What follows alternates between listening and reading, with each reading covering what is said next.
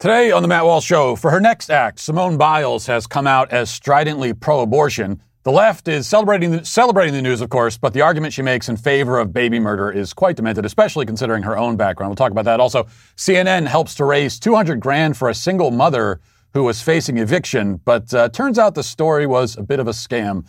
We'll discuss that. Plus, President President Biden is now inviting TikTok influencers to the White House to perform weird pro vaccine skits. And we have an unfortunate but important update on the James Younger story. Finally, in our daily cancellation, we'll deal with an NPR story about an alleged 1,000 year old non binary medieval warrior who was recently unearthed by archaeologists. The story only gets weirder and dumber from there.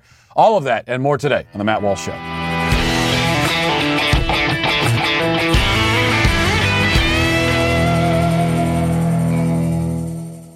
You know, it really adds insult to injury when you got to pay a bill or you got you got to pay for anything, buy anything, um, and that's no fun because you're you're spending money. No one likes to do that. But then when you're giving that money to someone or to a company that hates your guts, it just makes it that much worse. Um, and that's why it's so important to find companies that also support your values and support you. And that's what Charity Mobile is all about. Charity Mobile is the pro life phone company. Other mobile services, service providers support questionable causes and agendas. But that's not the case for Charity Mobile um, because 5% of your monthly plan price goes to the pro life, pro family charity of your choice. So you can switch to a company that shares your beliefs and won't cancel or censor you for them. At the same time, you're getting a great service. Uh, and part of that service means new activations and eligible accounts get a free cell phone with free activation and free shipping. You get free usage alerts, you get a free app to monitor your usage and pay your bills, and much more. There's also no contract, there's no termination, no risk with a 30 day guarantee. Um, and you get nationwide service on America's most reliable network. So it's a win win win cause all the way around. So turn everyday living into effortless giving. For the charity of your choice, call Charity Mobile at 1 877 474 3662 or chat with them online at charitymobile.com. I am uh, going to start with this today because there's perhaps nothing that annoys me more than bad arguments. And of all the different types of bad arguments, the worst, without question, are those offered in support of hideous evils, especially when those arguments are made by extremely famous and influential people.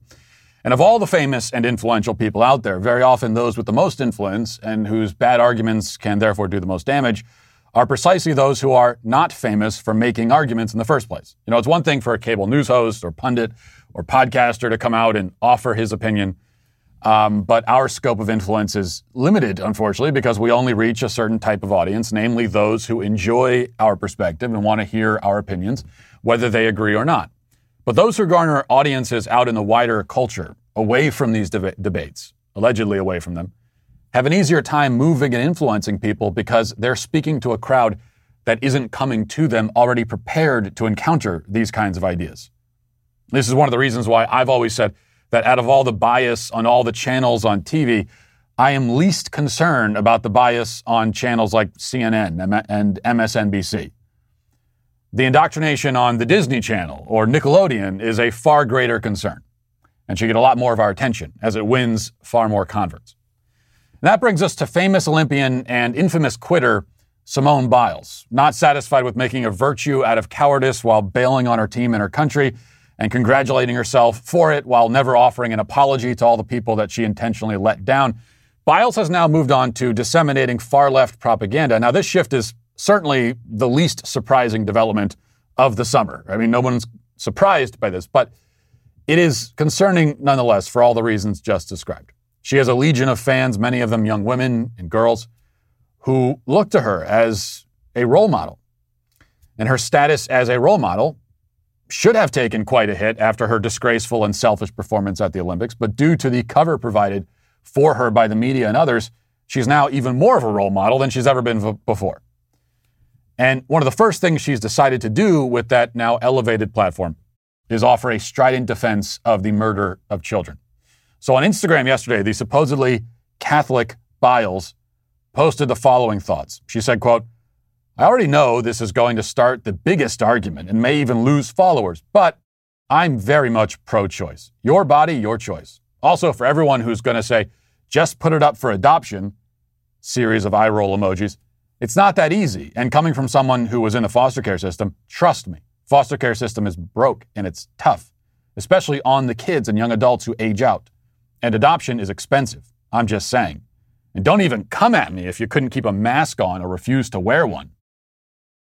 Now, normally I would make fun of someone for including emojis while discussing such a serious issue as this, but in this case, the emojis may have been the most coherent and intelligent part of her whole diatribe. And needless to say, of course, the left has fallen even more madly in love with Biles because of this, as feminists and other pro abortion advocates were thrown into convulsions of glee and euphoria at the sight of such a prominent person defending the mass slaughter of infants. It was just music to their ears. Is she correct about anything she said? No, not remotely.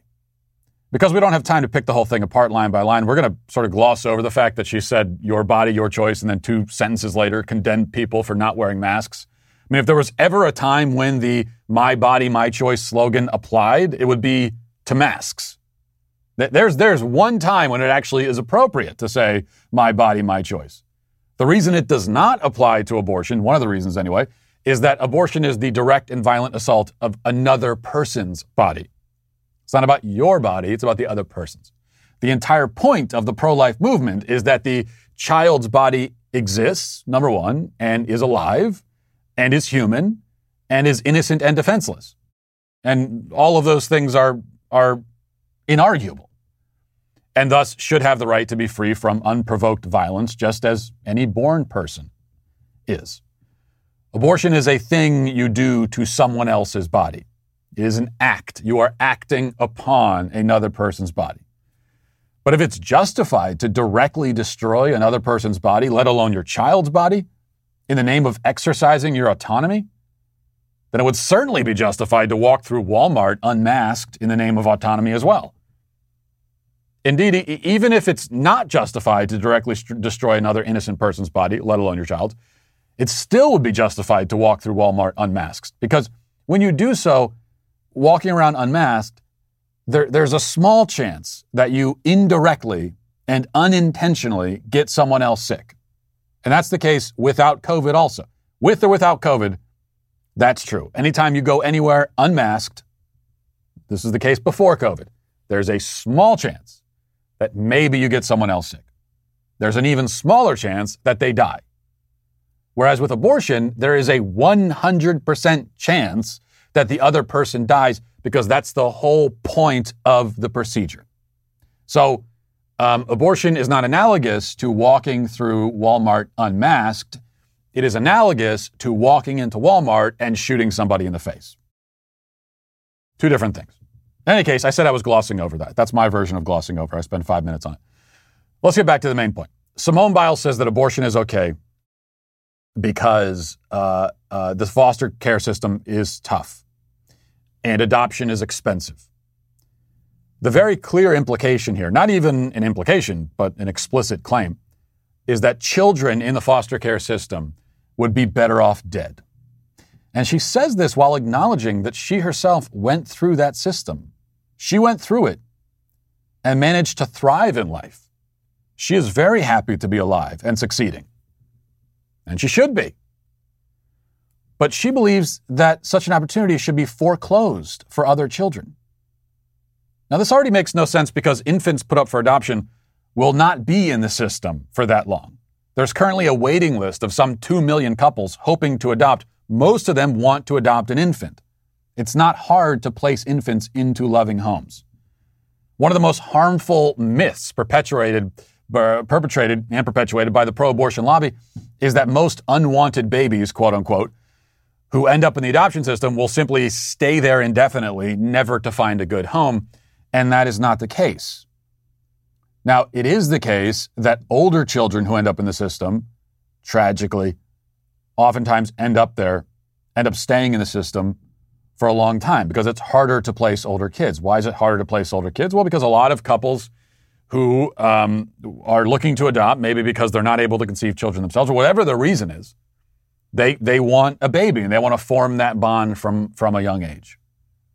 And also, if you already have kids um, and then you bring an older child into the equation, then you're, you're also worried about how that's going to work. I mean, there, there are a lot of things that, that play into it and that lead most couples looking to adopt to want to adopt babies. And that's just the reality. So we're talking about babies. If if if a if a mother is uh, has an unwanted pregnancy, and for her the two options are put it up for adoption right away or abort the child, and she goes with adoption, that child will find a loving home. Will. But even aside from that, and aside from the particular and quite breathtaking selfishness of a woman who went through the system and succeeded, now saying that other kids in the system are better off dismembered and tossed into medical waste containers instead. Aside from all that, think about the vision of life that we are confronted with. We are told that a life of, of deprivation, of suffering, even if the suffering and deprivation are temporary, is not worth living. It is not worth enduring such trials because those trials are going to be there. Many of these children, there's, there's, there's no doubt that many of these children who are aborted, if they had not been aborted, would have experienced um, suffering in their childhood, whether at in their home or in, in the foster care system, whatever it is. No one is denying that. What we're saying is that even in suffering, even in deprivation, life is meaningful, life is beautiful, life is good. And there is something greater and better waiting on the other side of that suffering. There's a reason to live through it. What Simone Biles says, what the pro abortion movement says, is that there is nothing greater. There is nothing better waiting on the other side of it for you. Kids conceived by parents who don't want them are doomed to unending misery Misery so severe and relentless that there is simply no point to existing in the first place. That's not my view at all. That's the view espoused by the pro abortion side and by Simone Biles.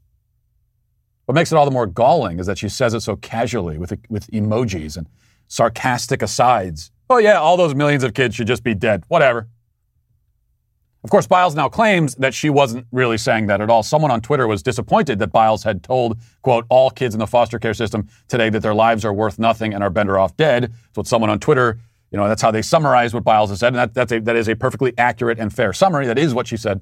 But Biles responded to that person saying, quote, do not misconstrue my words. That is not at all what I implied. I did not say I support to abort rather than to put them through the foster care system. What I did imply is that you should not control someone else's body slash decision. Let's be real. What you care about is control. I have forever and will continue to support foster kids as I was one. I've been an advocate for foster kids in the system, but you wouldn't know that because you don't follow me. You just like to open your mouth. Yes, how dare you question Miss Biles? How dare you, sir? Well, it seems that, uh, that Ms. Biles quits on her own arguments like she quits on her team. And that's the thing about pro abortion people. You know, that, that is what she was saying. Now she says, I would never say such a thing. No, that is what you said. But their arguments are so hideous and so evil and so morally vacuous and deranged that they don't like to hear their own arguments repeated back to them. That's sometimes, sometimes the best rebuttal to a pro abortion person is just to repeat what they said to them. Because when, when they say something and you repeat it, eh, eh, then they say, Oh, how, how dare you? I would never say that. But you did say that. That's exactly what you said. And here's a good hint if you can't stand to hear the echo of your own words, maybe that should tell you something about the argument you're making and the position that you're defending. Now let's get to our five headlines.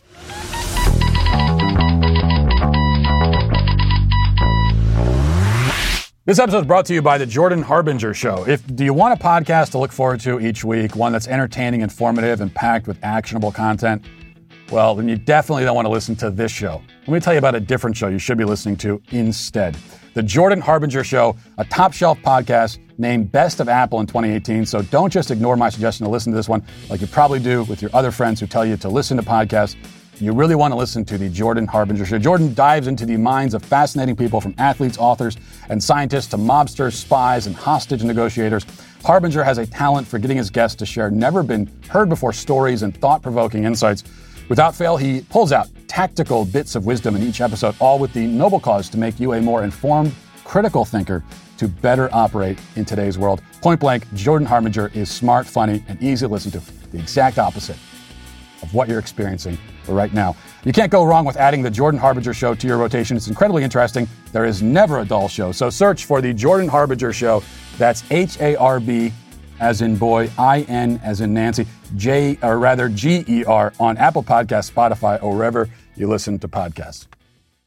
So here is a story for you. Um, CNN has been following the sad tale of Daisha Kelly, uh, is a woman whose trials and tribulations were used as a final push to get the unconstitutional eviction moratorium extended. She said that she was a, a mother of three girls and facing eviction because she didn't have a job and she, she couldn't pay her pay her uh, rent.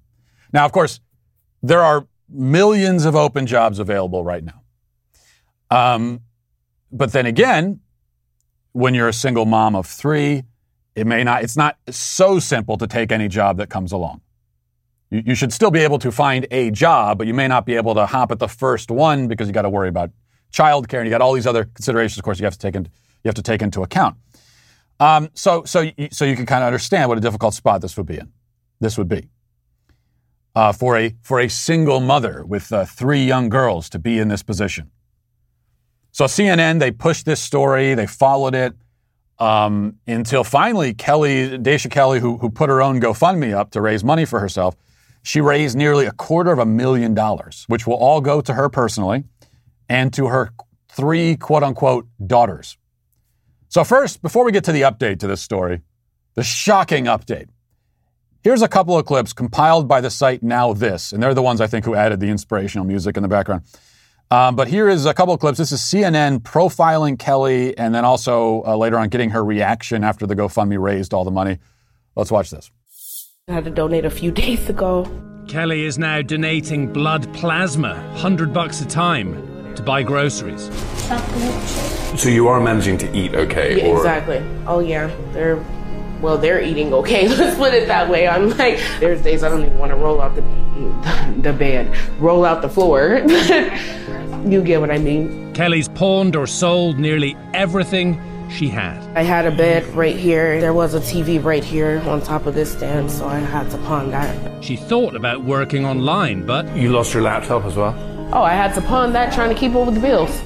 I just want to tell everybody thank you so much. I, I'm still in denial if you can't really tell. Um, it's a lot to take in. It's very, um, sorry, girl. It's, um, it's really overwhelming. These are tears of joy, trust me. I'm, uh, I don't, I, I'm just so thankful. I appreciate each and every one of you. And I would especially like to thank, I don't know if I can, but Kim, the one who reached out to my family I'm so thankful. I, we're so thankful for you guys because I had no idea what we were going to do. And just overnight, just overnight, all you guys just reached out and helped us and all the support, your encouraging words. Like, it's, it's, it's just gave me a lot of hope. And I just want to make sure I do the best that I can to help the next person that is in my same situation. And I just felt really blessed. And just thank you guys so much. You know, knowing what we know now, and we'll play what we know in a second, and you, and you see those girls sitting there, and they, to me, they do look a little bit confused. I mean, they're looking up at this woman, and there's, there's, maybe this is just me now projecting that back, but um, seemed to be a little bit of confusion. And anyway, they would be they would be right to be confused because here's this woman saying talking about her daughters and how they you know they live together in this apartment. Well, as it turns out, um, those girls are not her daughters. She doesn't have any daughters. She's a single woman. Uh, and that was revealed by CNN after they had already raised over $200,000 for this woman. Now we get the update from that same reporter who was, uh, who, who was doing this story and been following uh, Daisha Kelly. Now he comes back on CNN days later and says, Oh, uh, by the way, everything we told you about that was a lie. Still a lot of questions. Um, but what do we know right now about Daisha Kelly's story? Well, Erica, CNN found Daisha Kelly through her post on GoFundMe seeking $2,000 to pay back rent to avoid eviction for her and, quote, her three daughters. She did not reach out to us. Now, we interviewed Kelly at her home. The girls all called her mum, appeared to be very much at home, and there was nothing we could see to raise any suspicion. But Later last week, a woman named Shadia Hilo came forward and said she was the mother of those three girls and they live with her. Obviously, we investigated immediately, and yes, Shadia Hilo is their mother. We have seen the birth certificates, and now we know that Daisha Kelly is dating the girl's father. She spends significant periods of time caring for the girls at her apartment. Now, at the time we visited, Hilo says she had dropped the girls off with Kelly for a week. Now, when we followed up with Kelly over the weekend, she clarified that she is not the mother of the three girls. She said she originally described herself to CNN as a mother because she considers herself to be like a mother to those girls. Shadia Hilo is understandably upset that someone else claimed to be the mother of three of her children, children she also cares for. Right. Well, I said that I was a mother, but you know, I I, I hang out with these girls sometimes, and I I I'm sort of like a mother. I consider myself that. I I just didn't think to tell all you guys that when I was raising two hundred thousand dollars. You know this this uh, and, and she didn't vol- she at no point volunteered this information. She was going to take that two hundred thousand and run. And also, by the way, the, at least at least the most recent thing I saw last night anyway, GoFundMe, they're not shutting the fundraiser down exactly. What they did is they, they're requiring Daisha Kelly to put an update on the GoFundMe and say, oh, hey, this was all on false pretenses. I'm not actually a mother. These aren't my girls. I lied to you. So she's putting, she put, and she did, she put that update. And now people who donated to the GoFundMe, those poor saps who actually fell for this, uh, they're going to get a few days or a few weeks to claim a refund, and then, who, and then and then the rest of the money is still going to go to Daisha Kelly. So they didn't shut it down. Now I don't have to remind you. Okay, so Daisha Kelly is allowed to lie and raise two hundred thousand dollars, and they don't shut down. They still give her a chance to keep at least some of that money because not everyone's going to ask for the refund. Not everyone's even going to know that this that this update was was uh, was posted. Um, they're going to let her do that. Meanwhile, they wouldn't let me raise money for Abuela. I was raising money for someone else. I wasn't going to get a dime of it. And that's an illegitimate fundraiser. And I, is, I don't even say that say this as a, as a joke. Okay, yeah, the Abuela fundraiser was hilarious, but at the same time, it was a real fundraiser. We were really going to give the money to uh, to an Abuela in need. Here you have someone raising the money for themselves and lying in the process, and they're going to be allowed to keep at least some of it. I'm guessing a, a good chunk of it is, is going to remain, and they're going to get to keep it. So obviously, this is this is a, a, a scam. This is not. Oh, I, I I I misworded it. I didn't mean. No, you lied. And the actual mother of these girls didn't know this was happening. Imagine you, you know, you drop your uh, your kids off with someone, and then you and then later you see your kids on CNN. you see them on CNN starring alongside the person who's babysitting your kids in this uh, in this pageant, so they can raise money. Can you imagine that? How, how outrageous and angry, outraged and angry that would make you. So we know actually that Daisha Kelly um, is. So she's not a mom. She's not a single mom. She is, in fact, unemployed, so that much is true. But that really brings us to, and this is another story I wanted to hit in the five headlines. This is from the Daily Wire. It says the United States economy has over 10 million job openings. According to the data from the, the Department of Labor, the number of positions available in the United States increased to 10.1 million as of the last business day in June, the highest number ever observed by the Bureau of Labor Statistics. In May, there were 9.2 million openings. There have never been this many jobs available. Um, and now, as I said, not everyone, when you have dependents, when you have kids, that complicates matters. Clearly, if you don't have a job, you need to go find one and you need to keep hitting the pavement until you do. But you're not going to be in a spot where you can necessarily just take any job because you got to you got to figure out your child care first. If you're paying for child care, then you got to make enough from the job to pay for the child care and also to have some left over to pay everything else that you got to pay. So these are a lot of things you have to take into account. Um, and and uh, obviously, we're all very sympathetic to people that are in that spot. But if you don't have any kids, if you don't have any dependents, and you're a single person, and you're living in an apartment that isn't, you know, is that isn't terribly, it's not some luxury apartment in the sky that costs you thousands and thousands of dollars a month. Uh, you should just basically take any job that you can find. You take a job and you can keep looking for a better one while you have that job. Bird in hand, you know, it's easier to find a job when you have one. You can so you can still do that, but you, there's no reason to be passing up jobs when you're a single person. Um, that's what I that's what I said from the beginning about a lot of this stuff when we started handing out, you know, we just started handing out stimulus payments to everyone. Now we got the eviction moratorium. Now the eviction moratorium shouldn't be in place for anyone because it's unconstitutional.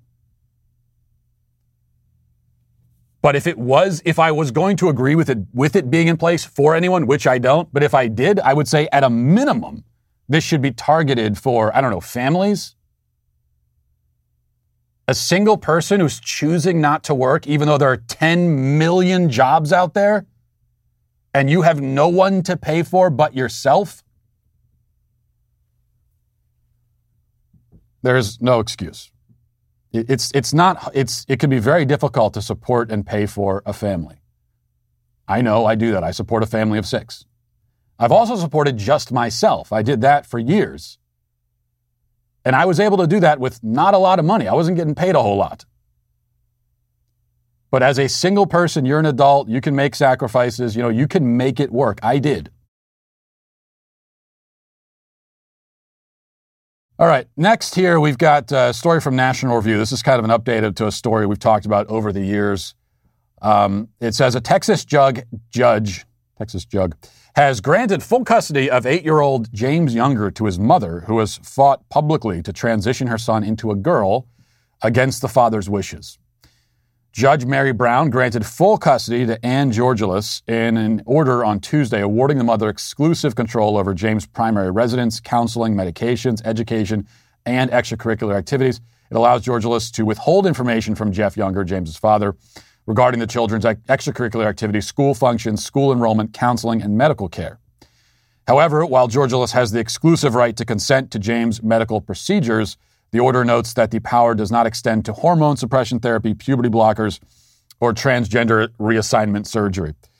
Um, the high profile custody case has played out publicly for years as Georgulas has insisted that her son identifies as a girl named Luna. And as I said, we've talked about this. This goes back um, to when James was only three years old. And that's when, according to James Younger, that's when his wife decided that uh, little James is actually a girl. Eventually, they get divorced, and there's been this custody battle ever since then with James Younger, who, what other details about his life? You know, I, I don't know. I don't know him personally. I'm sure he's not a perfect person. Nobody is. Um, but one thing is for certain he knows that his boy is a boy. And he believes that his boy has a right to live as a boy and to not have this confusion imposed on him, which will do, un, it already has done, I, I hate to say it, it has already done untold, potentially lifelong damage. And o- only knowing that about J- James, uh, rather, um, uh, James Younger is the child, um, only knowing that about the father, Jeff Younger, you know, Jeff Younger versus Ann Georgulas, if the only thing we know is that Ann Georgulas wants to convert the boy into a girl, and Jeff Younger is saying, absolutely not, don't do that, we already know that Jeff Younger is the more fit parent. And it, it wouldn't be hard to claim that title because if if you want to transition your boy into a girl, you are you are simply not fit. You can't be. You shouldn't be allowed anywhere near that child. In a just and sane society, there would be no controversy here at all. During the custody battle, you would, you would go to court and the dad would say, She's putting my son in dresses and calling him Luna and trying to tell him he's a girl. And the judge would say, Okay, the kid, the kid goes to Jeff. End of discussion. Oh, and by the way, you're not allowed within 500 yards of that child. Not only do you not get custody, you can't see him or be near him, you lunatic. This is a form of psychological and sexual abuse. Yes, it is sexual abuse. Um, that is, previous generations would have looked on this and in, in unspeakable horror, unable to even understand what they're watching.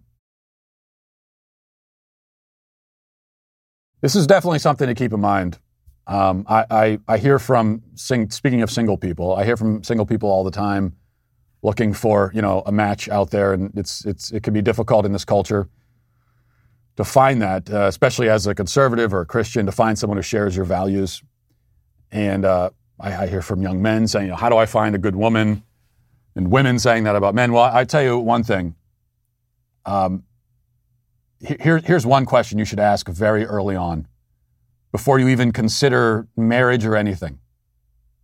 Whether you're a woman, you know, dating a man or a man dating a woman, one of the first questions you ask early on should be on this topic.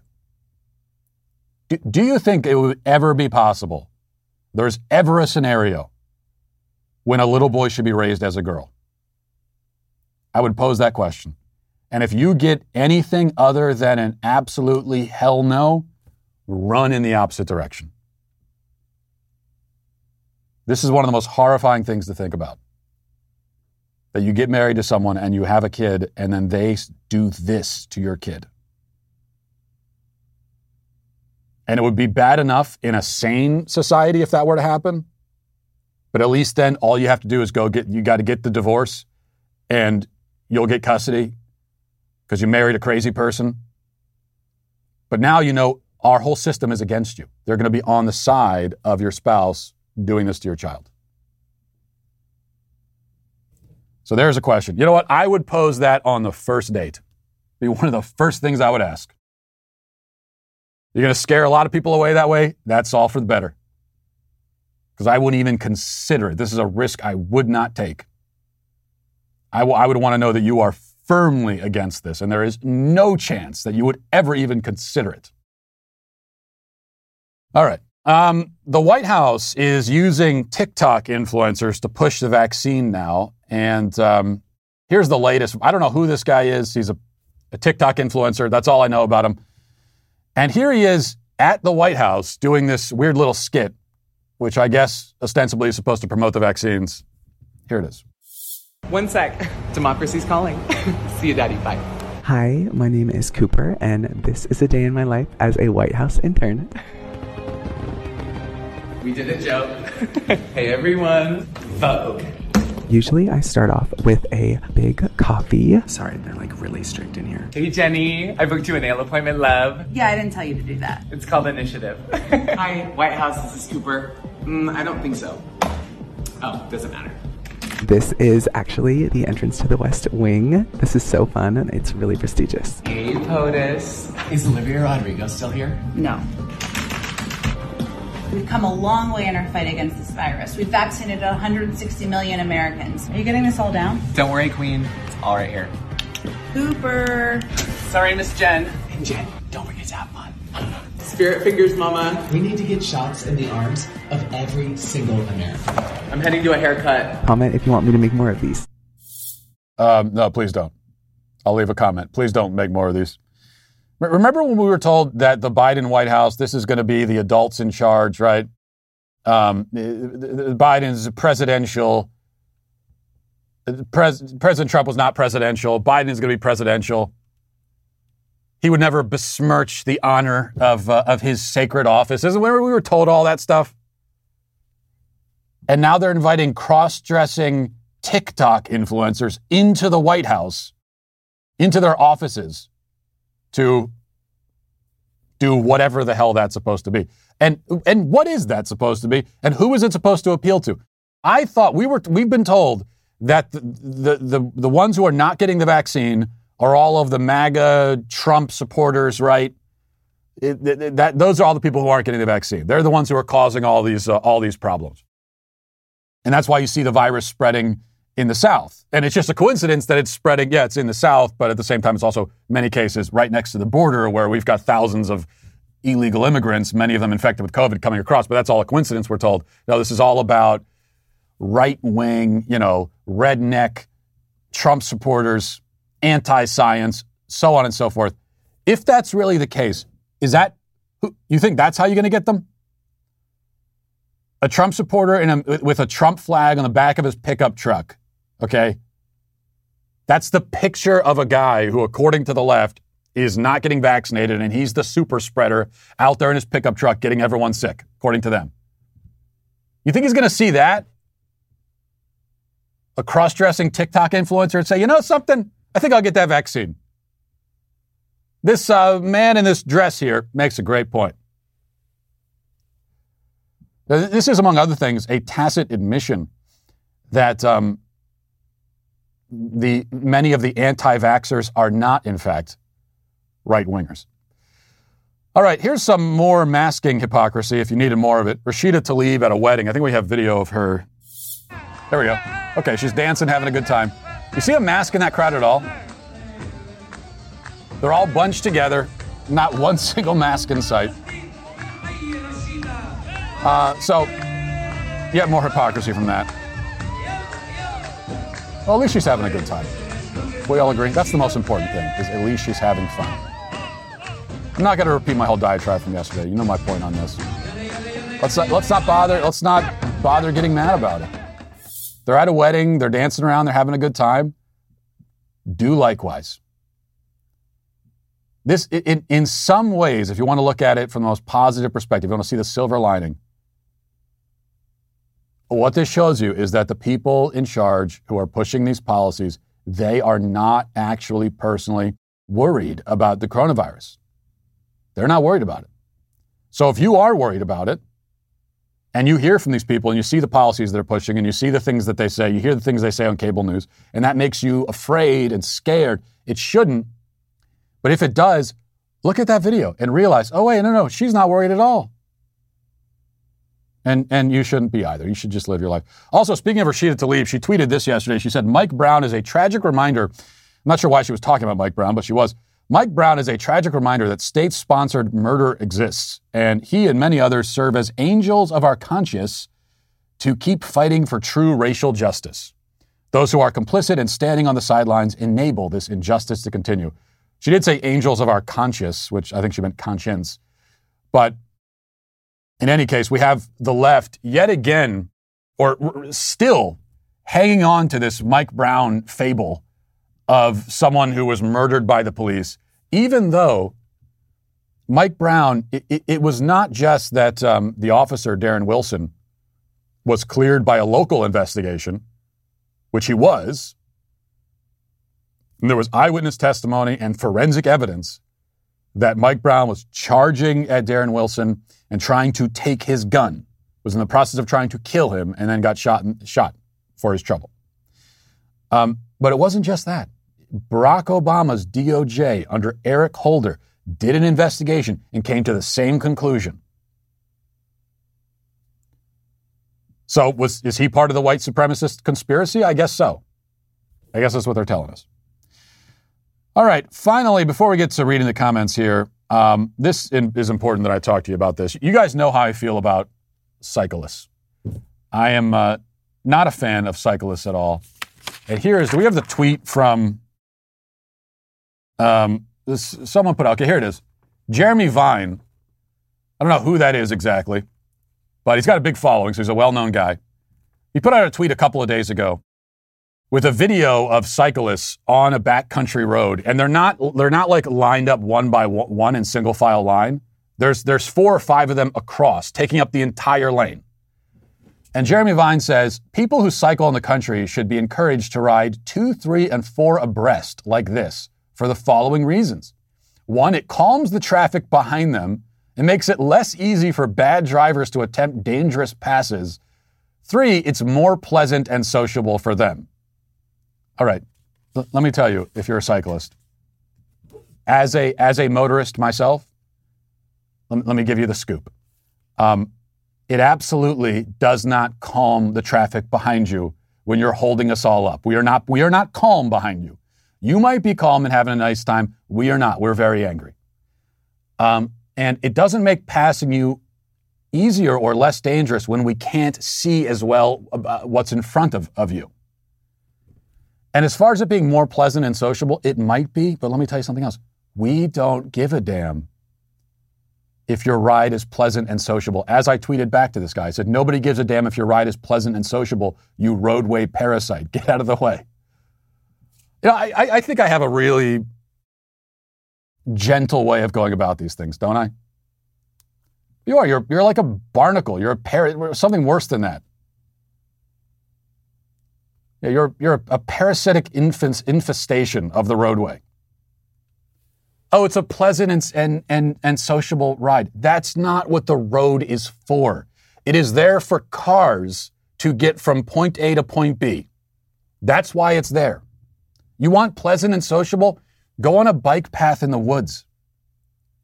Okay? Or go to the gym and get on a stationary bicycle and sit next to someone. You can have all the conversation be as pleasant and sociable as you want. There, there are places for that. The road is not a recreational place. There are places for recreation. The road is not one of them. It's like I said before. It, it, it would. It. I see no difference between this and me like um, taking a, a game of of taking a board game and just putting it in the middle of the road and sitting around with some people and playing a board game. Well, it's pleasant. It's sociable. It's how I like to enjoy myself. It's a recreational activity.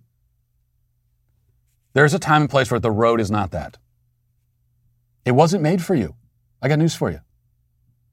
The road was made, these paved roads, okay, that cars go on, they were made specifically for cars. That's why they're there.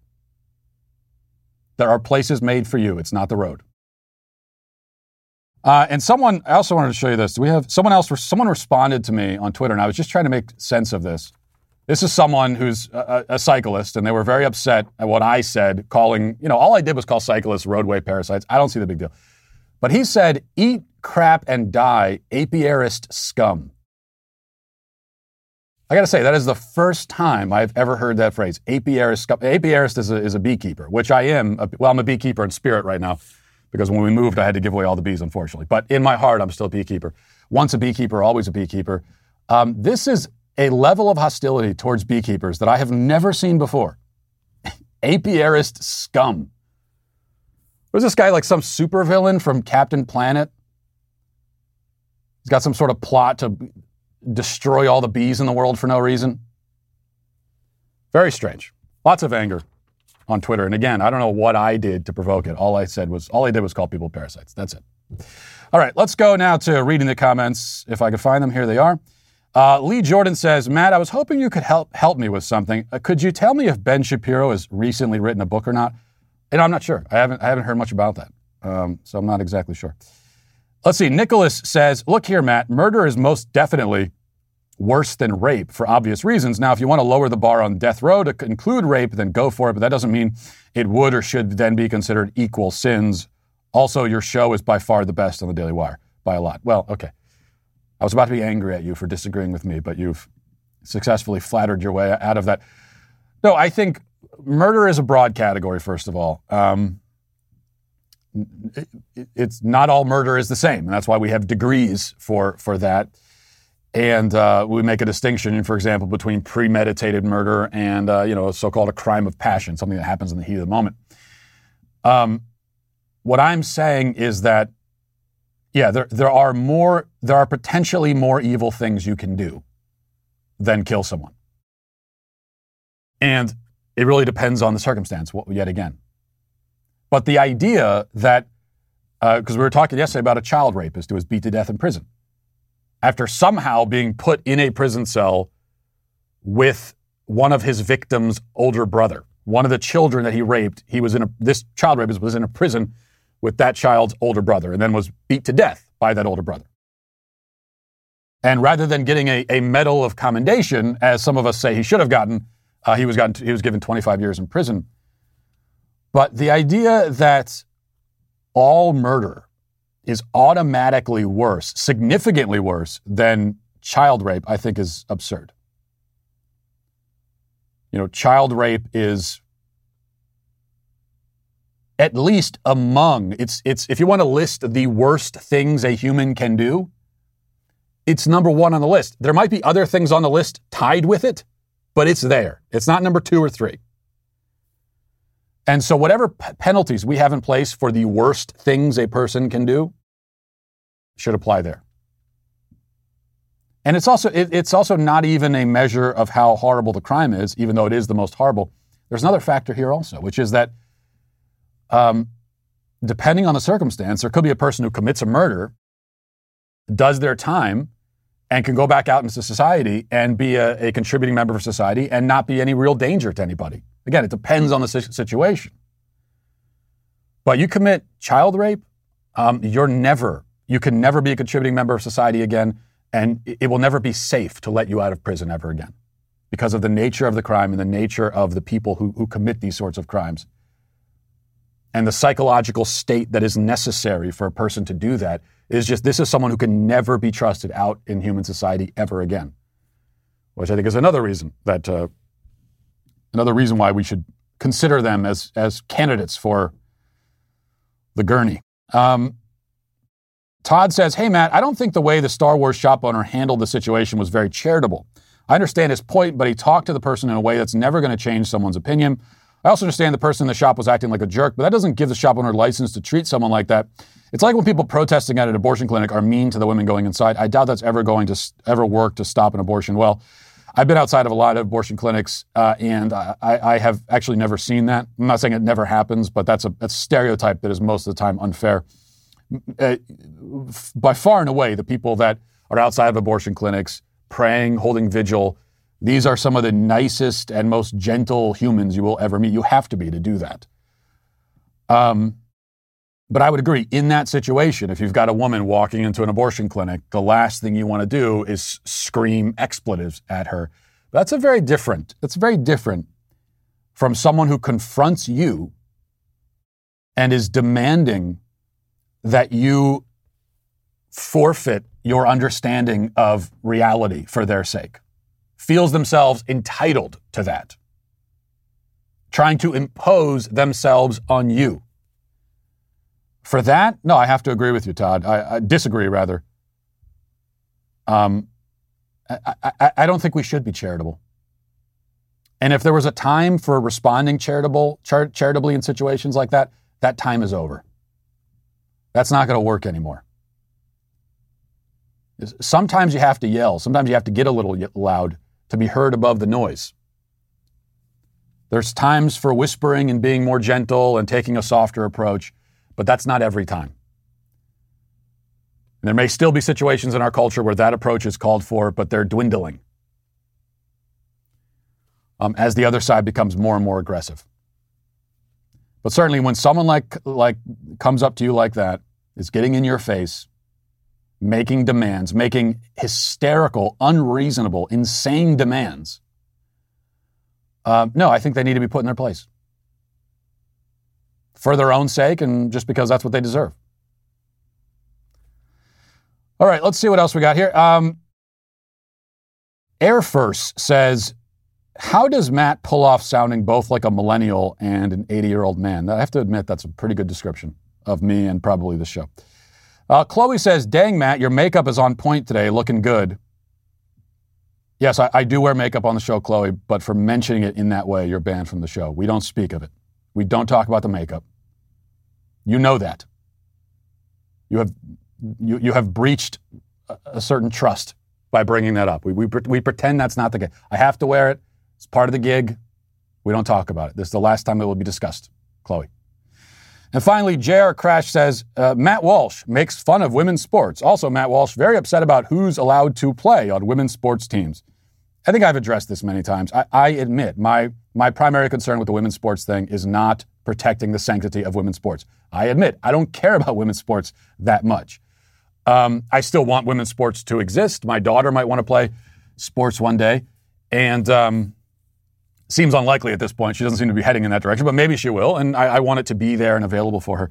So I do care about it, but that's not at all the primary point. For me, it is about reality. It's about defending reality, and women's sports has become one battleground in this fight for reality. I didn't choose to make it a battleground. Okay, the other side chose for this to be a battleground, and so I'm going to fight there. I'm not going to hand it over to them and say, oh, it doesn't matter, it's just sports. That I'm not going to do. None of us should do that.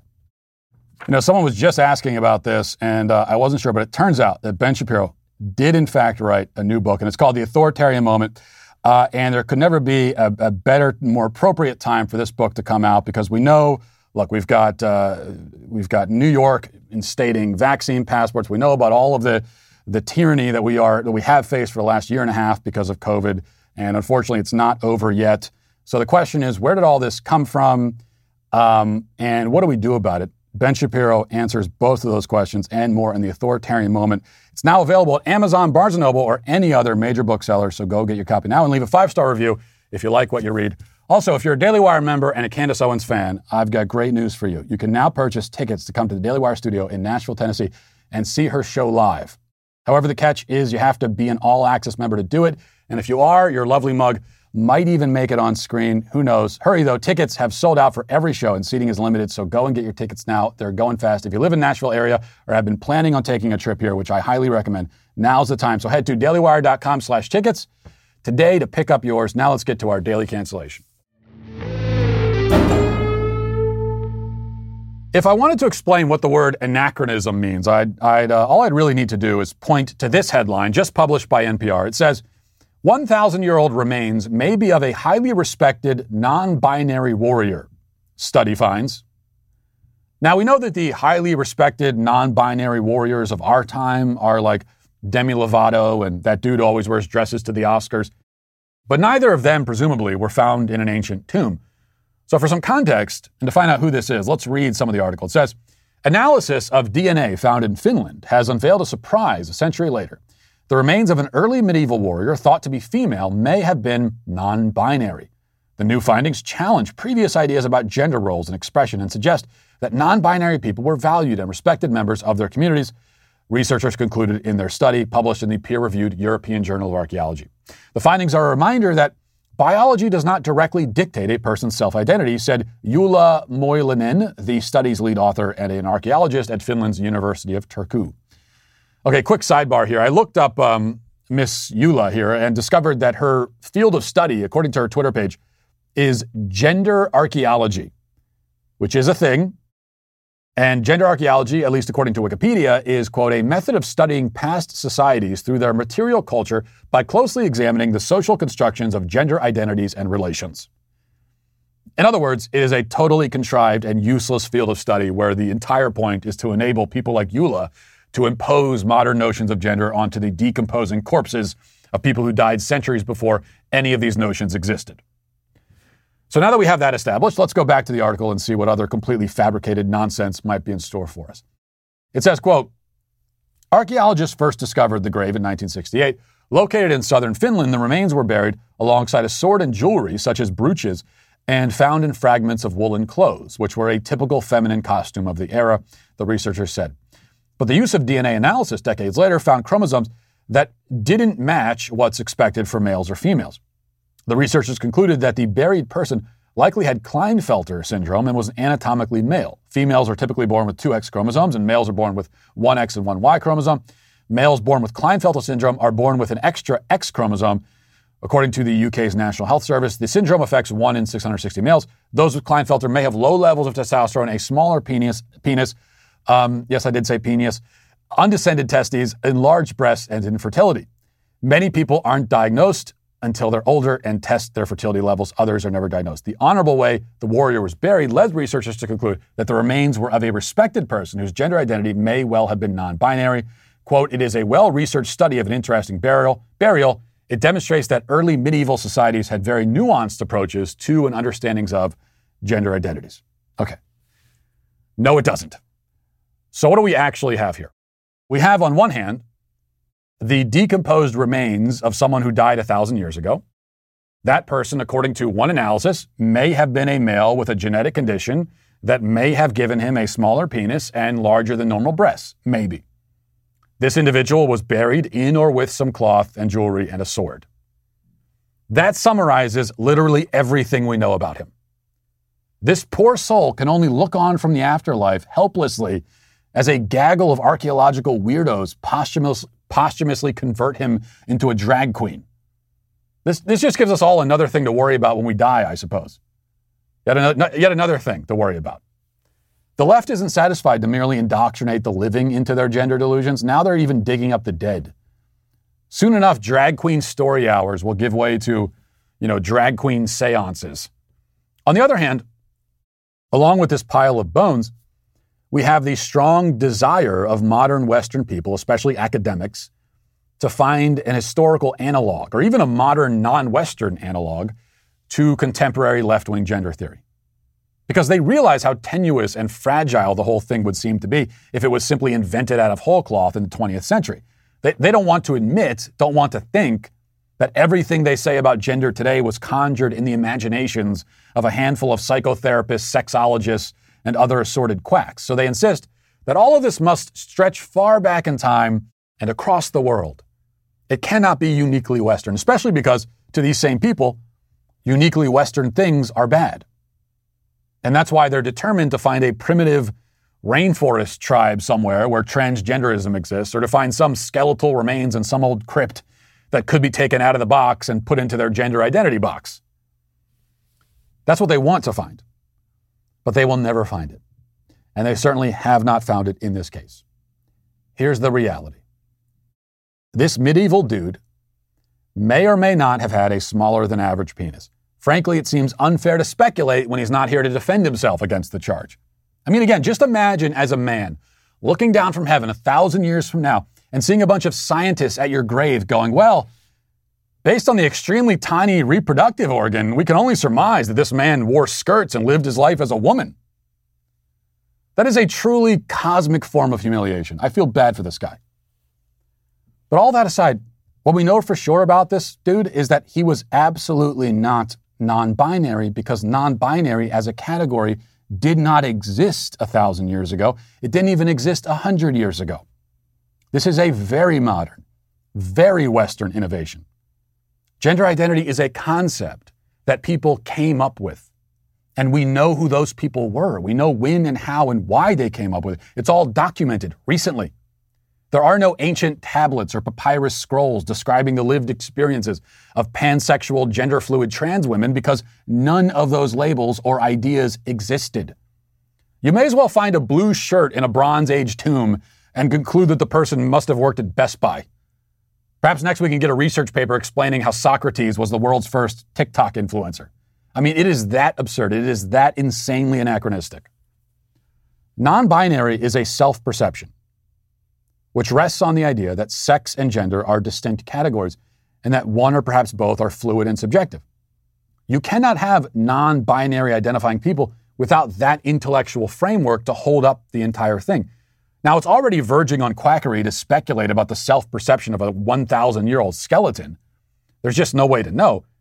But in this case, we can at least know that however this guy perceived himself, he did not perceive himself as non binary because there was, in ancient times, no concept of sex and gender as distinct or, or either one being fluid. There were simply males and females, men and women. Some men might have been more feminine. Some men might have even cross dressed. They might have cross dressed and slept with other men. Yet they were still men. Everyone knew they were men and would not have questioned that fact. It's not that they rejected our conceptions of gender, but more that those conceptions would have absolutely would have had absolutely no meaning to them. They would not have understood what you were saying if you tried to explain it. Those conceptions have no meaning now either, but they are familiar at least. You know, this is the irony.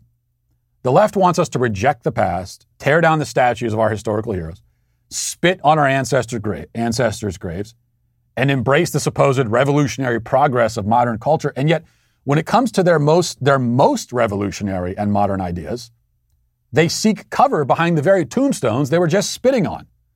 They can't admit that it's revolutionary and modern. They want us to believe that it's ancient and old. The people of the past were a bunch of close minded, patriarchal, bigoted, racist savages, they tell us. But they also had views on gender identity that would make a pink haired, nose pierced 23 year old Antifa rioter proud. This, like everything else they say, is completely incoherent. So, to NPR and these gender archaeologists, I say, you have already desecrated modern society enough with this madness. Leave the dead alone, you maniacs. Also, of course, you're canceled. And we'll leave it there for today. Thanks for watching. Thanks for listening. Have a great day. Godspeed.